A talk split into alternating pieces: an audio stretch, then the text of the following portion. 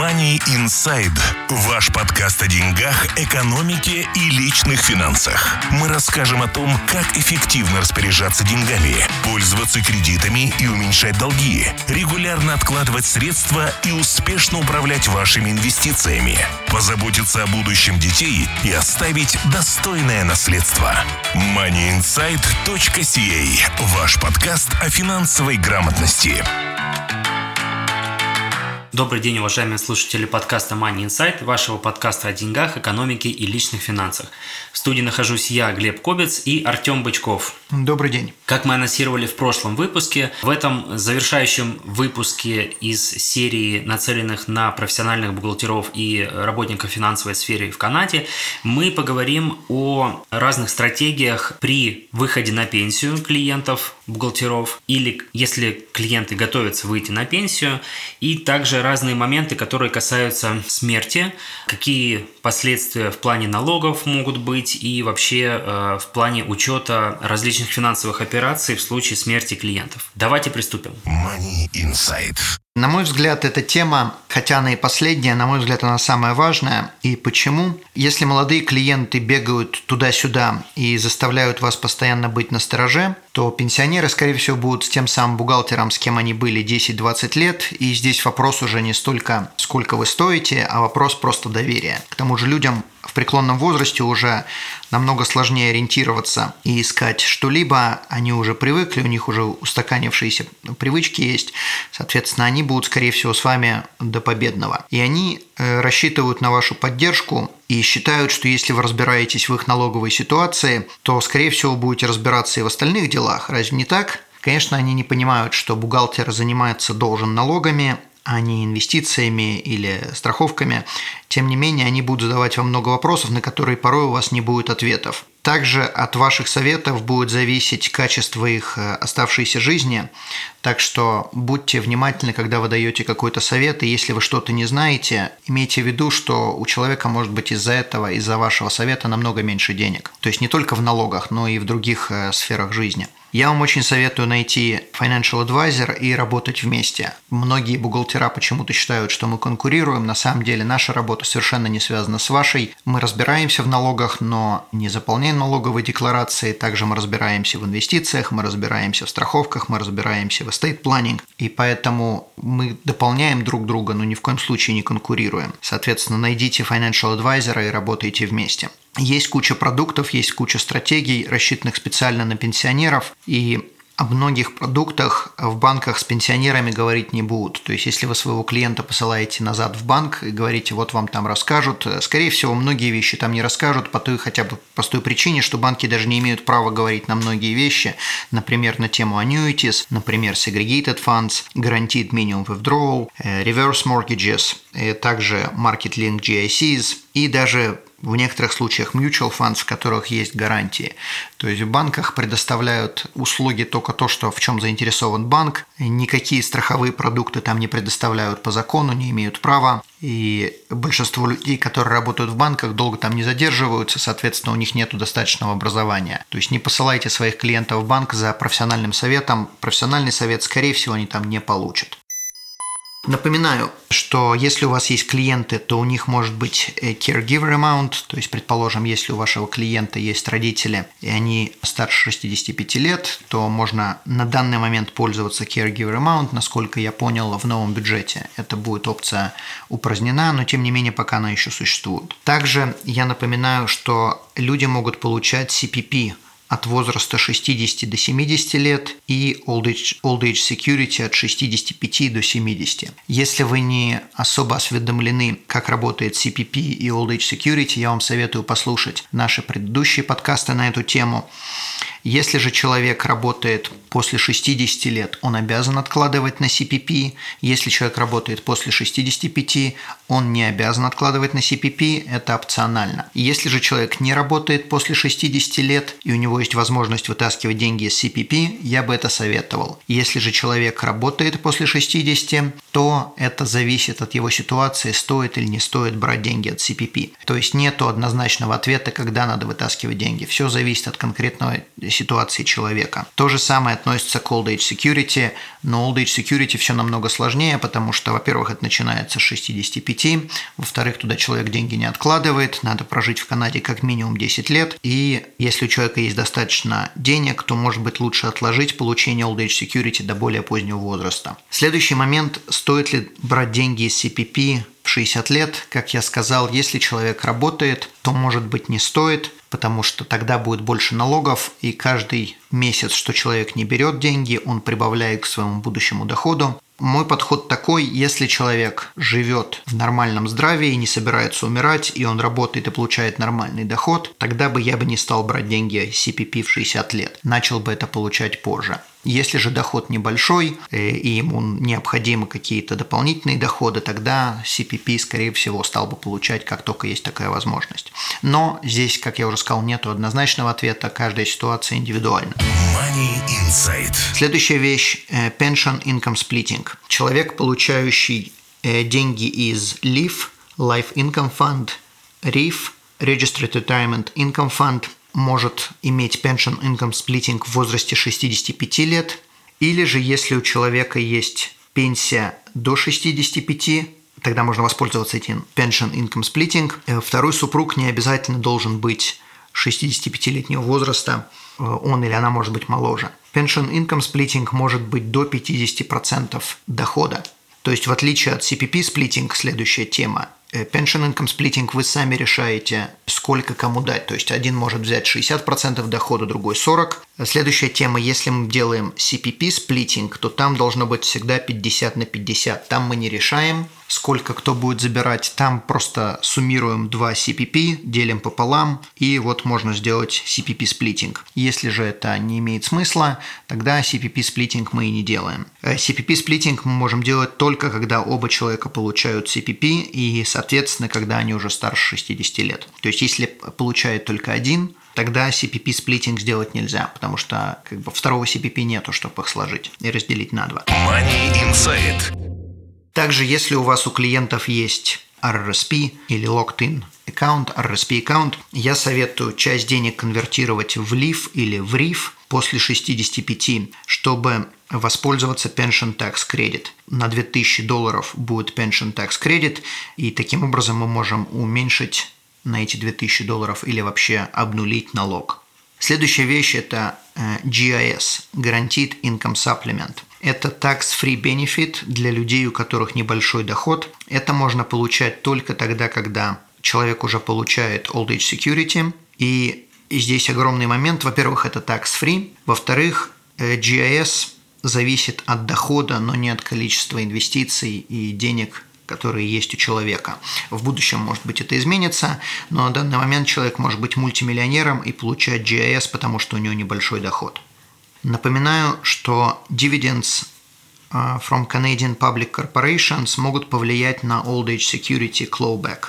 Если же человек получает дивиденды от канадских корпораций, публичных корпораций, хотя первые 51 000, в зависимости от провинции, не налогооблагаемые. Тем не менее, если у человека есть Old Age Security, то из-за gross-up этих дивидендов доход получается намного больше, чем 51 000, и таким образом человек может потерять часть Old Age Security. То есть канадские дивиденды не самая лучшая инвестиция при выходе на пенсию. Дивиденды в то же самое время от иностранных корпораций могут иметь больше смысла, потому что на них нету gross-up.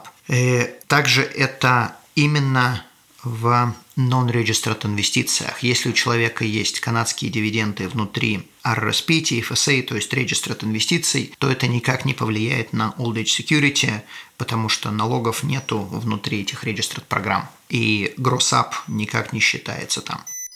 Напоминаю по поводу Old Age Security clawback. Если человек начинает зарабатывать больше, точнее, если у человека доход, налогооблагаемый доход больше 73 тысяч на человека, не на семью, а именно на человека, это цифра 2017 года, эта цифра растет из года в год. Соответственно, если доход больше 73 000, на каждый дополнительный $1 человек теряет 15 центов Old Age Security. При доходе приблизительно в 115 000, я не помню точную цифру, но приблизительно в 115 000 человек полностью теряет Old Age Security и за clawback. Как работает clawback? Человек таки получает Old Age Security вне зависимости от его дохода, но когда в начале следующего года считаются его доходы, считается, что он заработал больше, будьте добры вернуть Old Age Security. То есть Old Age Security выплачивается вне зависимости от дохода, но когда подсчитываются налоги, просят вернуть то, что, на что должен быть clawback. Значит, напоминаю по поводу Age Credit. Если у человека доход больше 83 тысяч, то человек теряет этот Age Credit. Доход меньше, человек может воспользоваться хотя бы частью Age Credit. Если родители сидели с детьми, то для получения CPP можно вычесть из периода, пока родители должны были работать, 7 лет. Это называется drop-out provision. То есть, если, предположим, мама сидела с одним ребенком 7 лет, соответственно, она не работала, тогда для учета подсчета CPP, сколько она должна получать, можно вычесть 7 лет за каждого ребенка. Соответственно, если было 3 детей, то мы можем не учитывать для подсчета CPP 21 год. Если был один ребенок, то только 7 лет. Мама или папа, это не имеет значения, кто бы ни сидел, эти 7 лет можно вычитать из CPP. Я не помню точно, но насколько я помню, на это надо подавать. То есть CPP это автоматически не учитывает. Соответственно, если у вас есть дети или если у ваших клиентов есть дети, и они уже выходят на пенсию, напомните им по поводу вот этого provisions, потому что таким образом они просто увеличат свой CPP. Значит, если ваших клиентов отправляют в nursing home, расходы в некоторых провинциях на nursing home может быть использованы как medical expense deduction. Money Insight.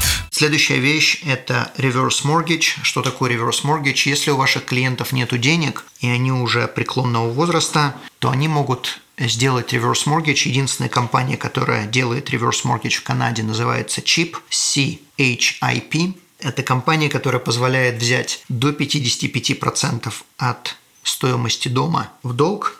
Взять можно это только если клиент старше 55 лет, и по этому долгу надо платить процент. Но преимущество заключается в том, что человек может не платить проценты, этот процент просто будет прибавляться к его долгу, и он никогда не будет должен больше, чем стоимость дома. То есть, если, предположим, дом стоит 100 тысяч, как пример, человек взял 55 тысяч в долг, то есть 55%, каждый год ему будет начисляться, сколько он должен процентов, этот процент будет прибавляться к долгу, то есть первый год это будет 55, потом, предположим, там, не знаю, 58, потом 61 и так далее, до тех пор, пока человек живет в этом доме, проценты прибавляются к долгу. Когда это дошло до стоимости дома, то есть до 100 тысяч, проценты перестают начисляться. В случае смерти человека или же в случае продажи этого дома с человека попросят эти 100 тысяч. Если же человек умер в своем доме, тогда просто банк вот этот чип забирает дом, и к человеку уже не будут иметь никаких претензий вне зависимости, сколько лет он там прожил. То есть человек может прожить в доме достаточно большой период времени и как бы быть должен больше денег, чем стоимость дома, но больше, чем стоимость дома у него никогда не попросят. Money Insight. Следующая вещь – это prescribed annuities для non-registered investments. Обычно это очень хорошая вещь для людей старше 70 лет. Это дает гарантированный доход. Это делается через страховые компании, дается определенная сумма денег, и человеку уплачивается определенный платеж в зависимости от того периода, на который сделали это аннюити. Обычно это до конца жизни. Предположим, дали 100 тысяч, предположим, человеку выплачивается, как пример, 8 тысяч в год, но поскольку это non-registered investments, то из этих 8 тысяч только небольшая часть будет налогооблагаемая, остальное будет считаться как return of capital, и налогов не будет. Если же мы говорим по поводу RRSP или RRIF, тогда все будет налогооблагаемое. Если это non-registered, тогда только небольшая часть будет налогооблагаемая. И чем старше человек становится, как я уже сказал, 70 лет и старше, это имеет смысл. Чем старше человек становится, тем больше будет доход и тем выгоднее эта опция. Напоминаю, что если у человека был в какой-то год capital gain, даже если у него были в предыдущих годах capital loss, то все равно это сильно может повлиять на Old Age Security, потому что capital gain записывается в линии 236, там где net income, а это считается до того, как мы воспользовались capital loss. То есть, если у человека, предположим, был capital gain 50 тысяч и capital loss у него с прошлых годов был 50 тысяч, в плане налогов не будет. Одно уменьшит другое. Но в плане Old Age Security вполне реально, что будет clawback, потому что 50 тысяч capital gain был, соответственно, у человека увеличился доход на довольно-таки существенную сумму, и государство заплатит меньше Old Age Security. Хорошо, спасибо. На этом первую часть нашего подкаста, которая касалась всех вопросов, связанных с retirement или выходом на пенсию, мы заканчиваем. В следующей части мы поговорим о таких же стратегиях или моментах, которые связаны со смертью и уходом из жизни людей. Не переключайтесь. Money Insight. Ваш подкаст о финансовой грамотности. Итак, теперь давайте поговорим немного о смерти, момент умора, как говорили в знаменитом фильме. Если у человека есть capital loss, то в случае смерти capital loss можно списывать со всех остальных доходов. Для этого совершенно не обязательно иметь capital gain. Если же у человека будет capital gain, то, конечно, вначале списывается с capital gain, потом остаток можно списать со всех остальных доходов. И сколько завещаний можно иметь? Большинство из вас, скорее всего, думают, что можно иметь одно. На самом деле это не так, можно иметь сколько угодно завещаний. Завещание делается по месту жительства или по месту того, где у вас или у клиентов есть инвестиции, или где они проводят какую-то часть времени, живут часть времени. Соответственно, можно сделать несколько завещаний, и в каждом завещании адвокат пропишет, что есть другие завещания, которые все остальные завещания не отменяют, они просто дополняют. Так что напоминайте клиентам, что они могут делать несколько завещаний в соответствии с их нуждами. Одна из причин, почему может быть несколько завещаний в одной и той же провинции, это чтобы уменьшить пробейт. Так что если вам клиент говорит, что у него два завещания, это нормально. Главное, чтобы это было два завещания не написано одно после другого, и в каждом завещании написано, что я отменяю все предыдущие. Они именно должны дополнять друг друга. С недавнего времени появилась Graduated Rate Estate.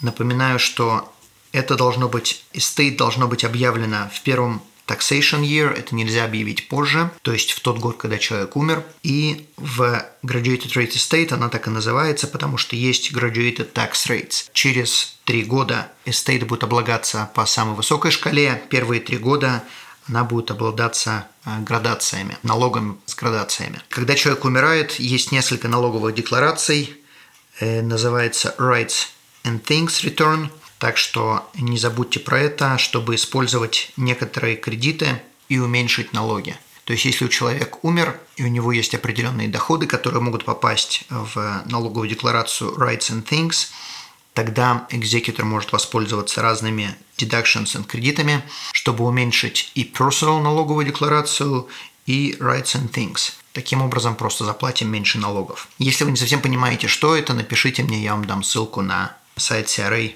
для более подробной информации. Если же человек умер, и человек, предположим, работал, тогда Executor может положить деньги на Spousal RRSP в течение года, когда человек умер, или в первые 60 дней следующего года. Значит, следующая вещь. Иногда не имеет смысла переносить rollover всего RRSP на супруга. Напоминаю, что rollover делается безналогово. Если у одного супруга был RRSP, то налогов платить не обязательно. Налоги платить не обязательно. Можно перенести весь RRSP с одного супруга умершего на второго супруга живущего. Но если у супруга, предположим, умершего супруга был capital loss или были какие-то налоговые кредиты, то чтобы их не потерять, можно объявить часть денег из RRSP доходом и остаток перенести, сделать rollover, а часть, которую мы вытащили, воспользоваться кредитами или capital loss. Напоминаю, что fees, которые estate платит Executor, их нельзя списывать с точки зрения налогов. В то же самое время можно списывать фи, которые платят за financial и investment advice. То есть, если вы занимаетесь estate и вам платят за консультации, тогда ваши расходы можно списывать. А если же кто-то является Executor, выполняет свои функции, то это списывать нельзя. И таким образом налоги остаются такими, какие они есть. Значит, в каждой провинции свой probate fee, и есть несколько способов, как можно заранее продумать и как можно уменьшить этот probate fee. Самая выгодная провинция в плане смерти – это Квебек и Альберта, так что приезжайте к нам умирать или посоветуйте клиентам это сделать. Но если же все-таки клиенты не хотят это делать, тогда одна из вещей, что можно сделать до смерти, это записать людей как joint на активы. Напоминаю, что это будет dim disposition, если это делать неправильно или если это не продумать заранее. Также можно записать beneficiaries на страховку жизни, на registered инвестиции, тогда не будет probate, но в случае смерти, например, в RRSP, если вы назначили сына, дочь, тогда будут налоги. Также я напоминаю, что если вы записали ребенка, предположим, на свою primary residence, налогов не будет, потому что налогово она не будет облагаться, не будет никакого probate, не будет никакой проволочки с завещаниями, никаких судов. Но в то же самое время, если вы записали ребенка на свой дом, если ребенка засудили, или же если он, предположим, женился, вышел замуж и разводится, то ваш дом может подпасть под раздел имущества, и вы можете его потерять. Также напоминаю, что пробейт считается от всего имущества, что не было передано через бенефишери и что не является joint, но не считаются, для подсчета пробейт не считаются долги за исключением ипотеки. То есть, если, предположим, все имущество человека составляет $1 000 000, и при этом у него есть 10 кредитных карточек, которые суммарно будут 100 000, то для подсчета пробейт эти кредитные карточки в расчет не берутся, соответственно, долги по кредитным карточкам или по судам в расчет не берутся, они не уменьшают сумму для подсчета пробейт. Что уменьшает сумму для подсчета пробейт – это ипотека. То есть, если, возвращаясь к предыдущему примеру, у человека есть $1 000 000 инвестиций, 100 000 по кредитным карточкам и 500 000 по ипотеке, тогда 500 000 ипотеки уменьшит инвестиции для подсчета пробейт, а кредитки не уменьшат инвестиции для подсчета пробейт. Money Inside. Окей, спасибо большое, Артём. Если вы дослушали до этого момента и до этого выпуска, то мое обращение будет именно к вам, потому что, скорее всего, у вас был большой интерес к этим выпускам и к этой серии выпусков. Мы знаем, что они получились, эти подкасты, очень специфичными, и очень много технических сложных моментов, которые касаются налогового законодательства и разных стратегий налогового учета. Но именно поэтому мы записывали эти подкасты с Артёмом, чтобы дать вам, как профессиональным бухгалтерам и профессионалам, большее понимание различных нюансов, которые могут быть у людей, когда это касается инвестиций, каких-то регистр-счетов, или это касается бизнеса, или это касается смерти. И поэтому мы хотим, по крайней мере, хотели бы, чтобы вы не были просто бухгалтерами, которые заполняют простейшие налоговые декларации. Вы были настоящими профессионалами, и даже если вы не способны освоить какую-то конкретную область знаний, скажем, завещания или инвестиции или страховки, то ищите людей, которые готовы работать с вами, или будьте частью такой команды. Мы с Артёмом всегда будем рады, если вы к нам обратитесь с таким предложением. Мы готовы обсудить работу в такой команде. Также вы, наверное, уже все знаете и слышали о том, что последние тренды в мировой экономике и финансах – это замещение простейших действий автоматическими действиями. Если вы являетесь простым заполнителем налоговых деклараций, то вы должны иметь в виду, что, скорее всего, в перспективе 5 лет, 10 лет, а может даже и быстрее, скорее всего, ваша работа будет замещена автоматическими системами. И поэтому актуальность вашей профессии будет состоять в том, что вы будете давать клиентам более глубокие советы и строить для них стратегии поведения на долгосрочную перспективу, на 10, 20 и больше лет. И именно вот эти все знания этих технических, очень тонких нюансов будет помогать вам оставаться на плаву в своей профессии и быть востребованным. Money Inside. Большое спасибо, что вы послушали эти подкасты.